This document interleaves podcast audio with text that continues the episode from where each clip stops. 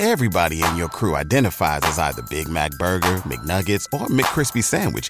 But you're the filet fish Sandwich all day. That crispy fish, that savory tartar sauce, that melty cheese, that pillowy bun. Yeah, you get it. Every time. And if you love the Filet-O-Fish, right now you can catch two of the classics you love for just $6. Limited time only. Price and participation may vary. Cannot be combined with any other offer. Single item at regular price. Ba da ba ba ba. What's the easiest choice you can make? Window instead of middle seat? Picking a vendor who sends a great gift basket? Outsourcing business tasks you hate? What about selling with Shopify?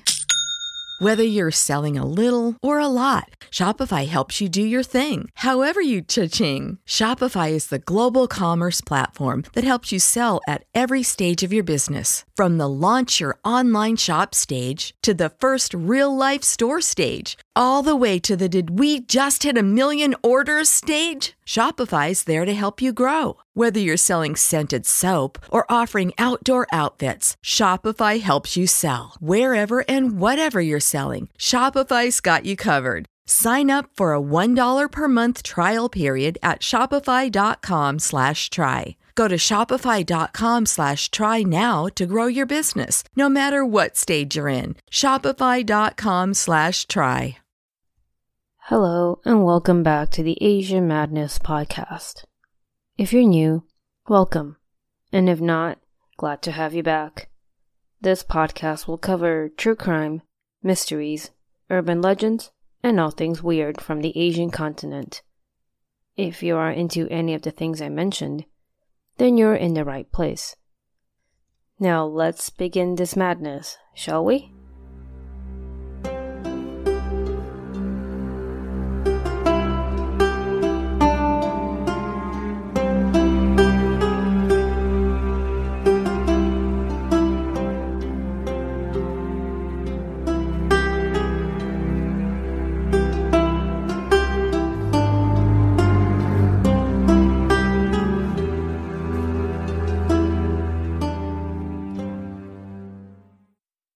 Okay, so before I begin this week's episode, I would like to play two promos of two pretty hilarious podcasts that I personally enjoy.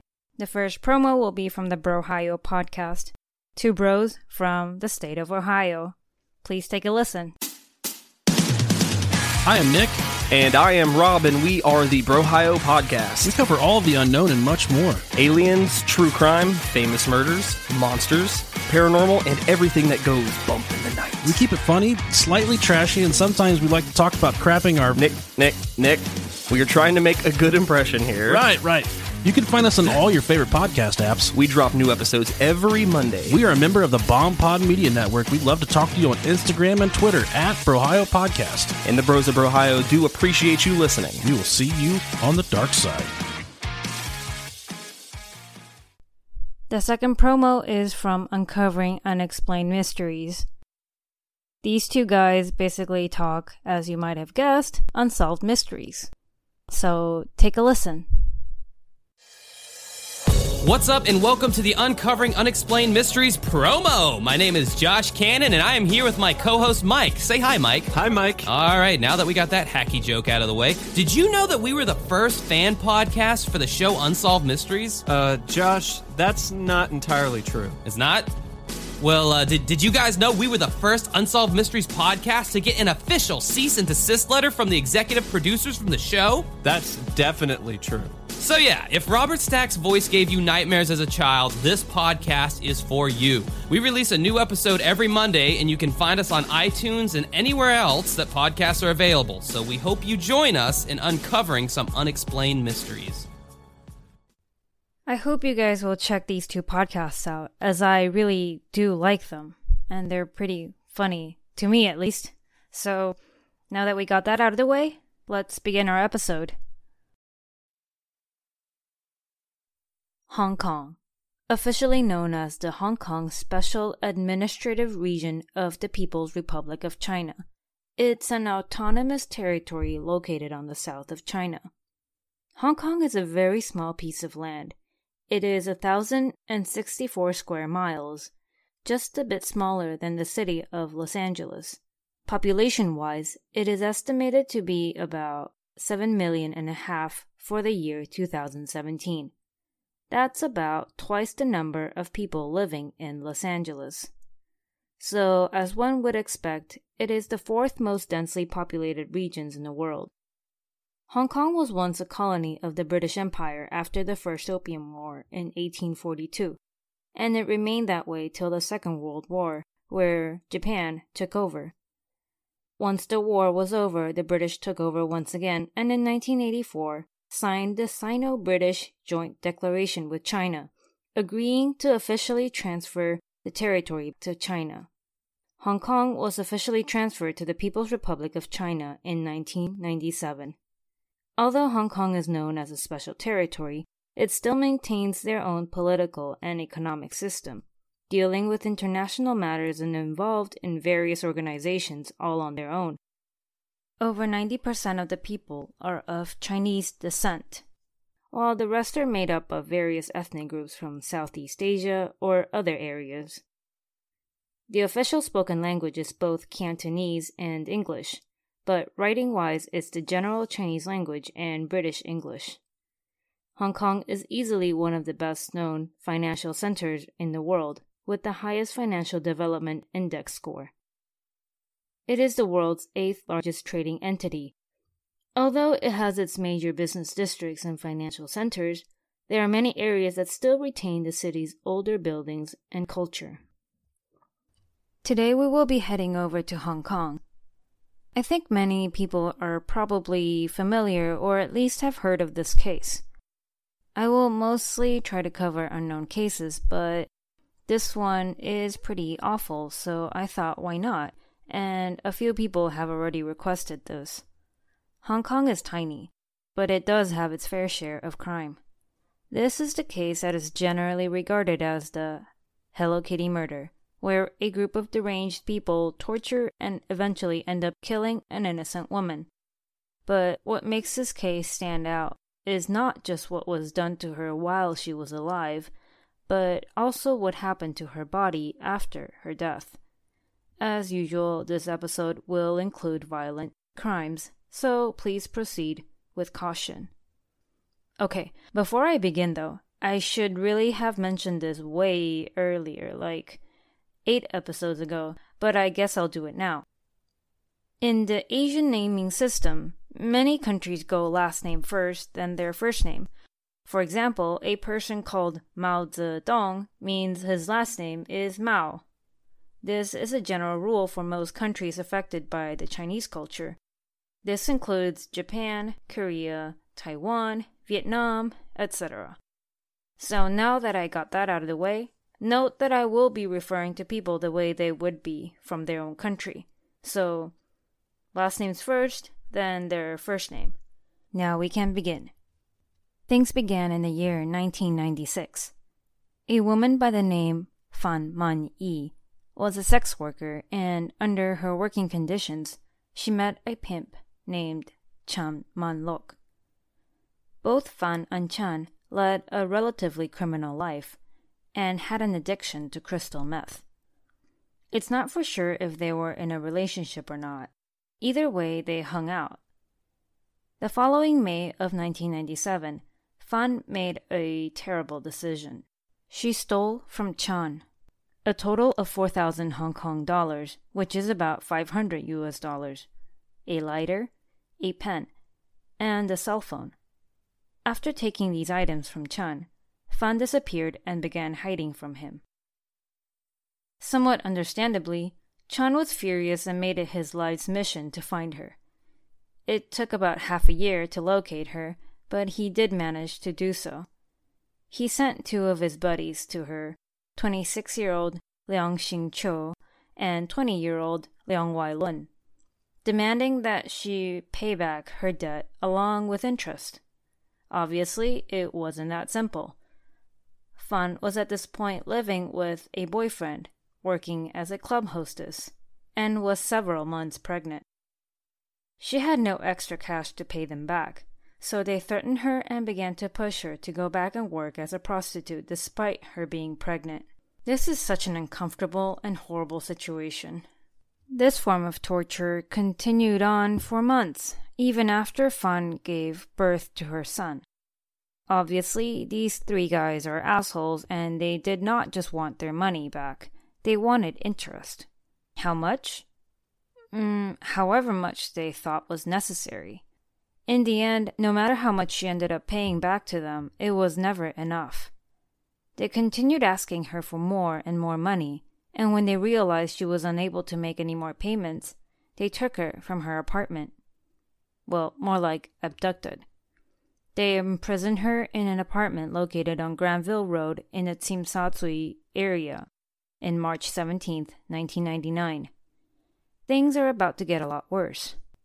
Once she arrived at the apartment, one of the thugs, the 27 year old Liang, began to verbally abuse her. He yelled at her, demanded to know why she stole, why she never answered their calls, and why she ran away, etc. Basically, a bunch of rhetorical questions. This escalated to physical attacks, where it was said that he kicked her over 50 times while she was lying on the ground. I completely despise this person, creature, whatever. Calling him a man would be an insult to all the real men out there, and I wouldn't say animal either because I love animals. I'm about to describe all the torturous events that took place in the span of one month, starting from her abduction to the day she finally found peace in death, or so I hope. If you guys are eating, please finish now, or stop for just a little bit. This is just a friendly warning. In the apartment where the windows were completely boarded up with wooden planks, Fan had boiling oil dumped on her. Then they put hot sauce on her wounds. They did not give her any proper food or water, but instead made her eat feces and drink urine, including her own and those of her abductors. One of the perpetrators, a 20 year old Liang Wai Lun, had a 14 year old girlfriend who goes by the name Ah Feng. She would drop by sometimes and also participate in the torture. She arrived at the apartment one time and was ordered to take a dump inside a box and feed it to Fan. This is just so ridiculous and disgusting. Ah Feng was a runaway teen, and she found friendship and relationship with Liang and people of his kind. She participated in some of the physical beatings as well, like punching and kicking. She later admitted that she thought it was all just for fun, so she didn't really object to it.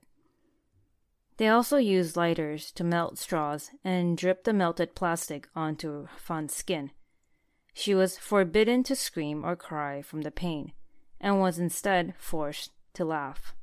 So, as she was being tortured, she had to laugh instead of cry. If she cried, they would torture her even worse. These brutal acts were really starting to affect her mental state, and she began to experience a mental break. She would lie on the floor motionless, as the monsters sat in the other room playing video games she would start picking on her wounds and scabs, but of course, the abductors had to control her every move, so they tied her hands together with wire and proceeded to break her fingers with an iron pipe. Weeks later, Fan was nearing the end of her life. Most times, she just lay on the floor, and they would use lighters to burn her feet, trying to get a reaction from her. As if all that was not enough to break her or make her lose her mind, they decided to force feed her crystal meth. She would convulse and appear to be in extreme pain and discomfort. Fan Man-yi, age 23, died sometime in mid April, about a month after her abduction. We don't even know the exact day that she died because these three fucktards were still probably abusing her corpse or were unaware that she was no longer alive. When she passed, her face was said to be bloated her gum was bleeding, her body covered with wounds and pus. I'm sorry to have given so much detail, and no, I do not enjoy retelling this. But I do see these as facts, and I don't want to leave out any of these sort of information. If these tortures details were left out, you might have less anger for the perps, and I do not believe that they deserve any sympathy or understanding or mercy. Once they realized she was actually dead, They thought about what to do with her body, or rather, how to dispose of it. They finally settled on a solution dismemberment. They moved her body to the tub and proceeded to saw off her limbs and any bone that they could saw through. They also planned to bleed her out and extract all her organs and put those in a separate plastic bag. The 27 year old Leung was initially in charge of taking out the organs and doing the blood work, but once he actually saw an organ poking out of her body, he began to gag and could no longer continue. What a joke. The younger 20 year old Leung got a whiff of what a decomposing body smelled like and was also gagging. Not so tough anymore, huh? In the end, their leader, Chan Man Lok, took over. I believe he actually enjoyed dismembering the body. The three were not exactly pros at cutting up bodies and getting rid of a body part. During all the chaos, they threw the bag filled with organs onto a neighboring roof. Chan also ordered them both to feed some of Fan's remains to the stray dogs. Whether or not this happened is unknown. The most important detail of the dismemberment was the head of Fan Man Yi. Chan decapitated her, put her head in a large boiling pot, and attempted to, I guess, cook it so the skin and flesh will eventually peel off. Once he was satisfied, he took the head out of the pot and said in Cantonese to the half boiled skull. 乖乖地唔好喐，我帮你扮返靓。 Roughly translating to Be good, stay put, and I'll make you pretty. What he did next gave this case its infamous name. He happened to have a giant sized Hello Kitty mermaid stuffed doll in the room with him.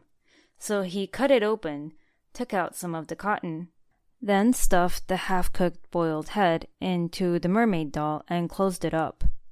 So now you know why this morbid case has such a weird association to Hello Kitty. I can almost hear all the gasps coming from Hello Kitty lovers. Probably hard to see that mouthless cat as the cute character from your childhood anymore.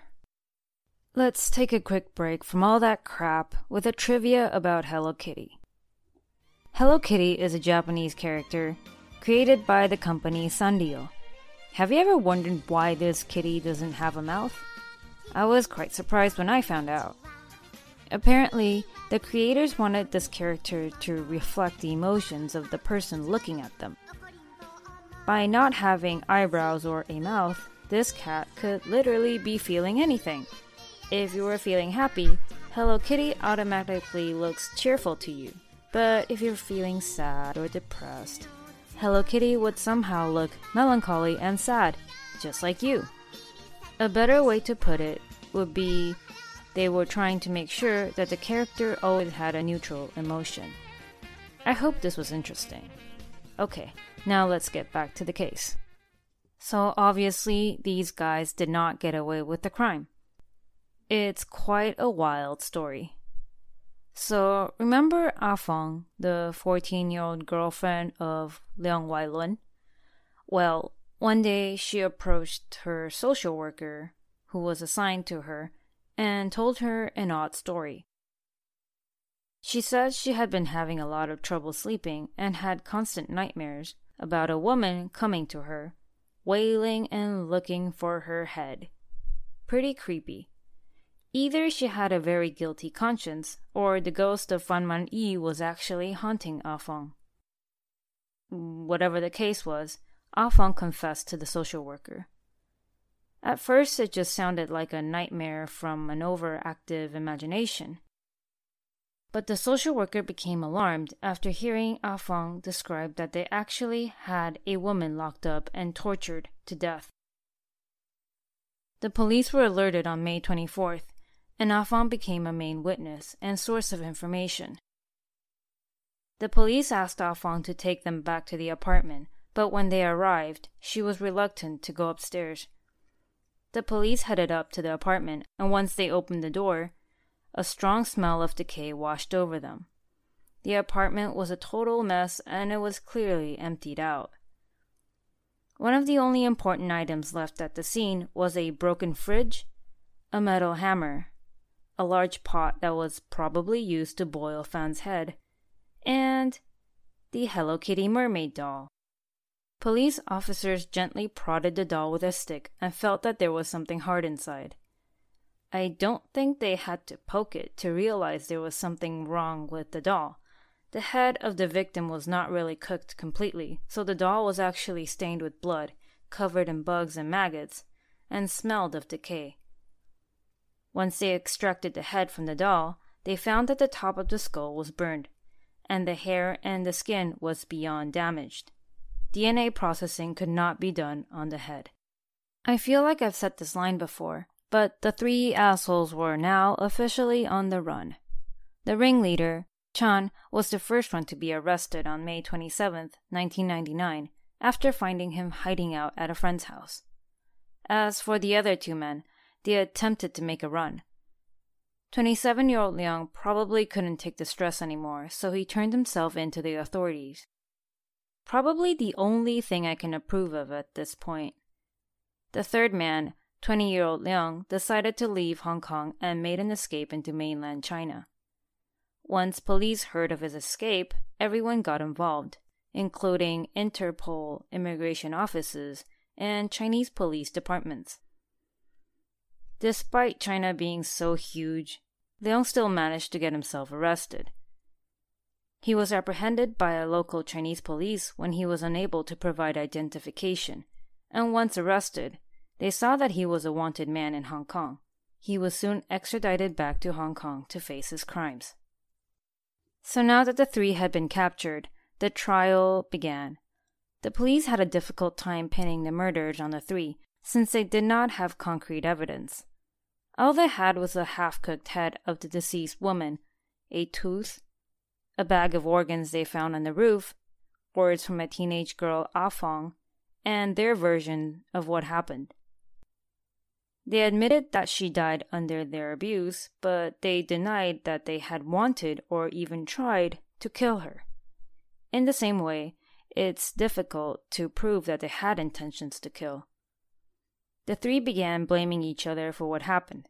The two younger perps blamed it all on Chan in the end, saying that he was giving all the orders and they were just doing what they were told. During the trial, one of the men was told to reenact how he mistreated Fan by jumping from a chair and landing on her with his knees. That sounds pretty painful. When he was reenacting, another defendant actually had the audacity to giggle.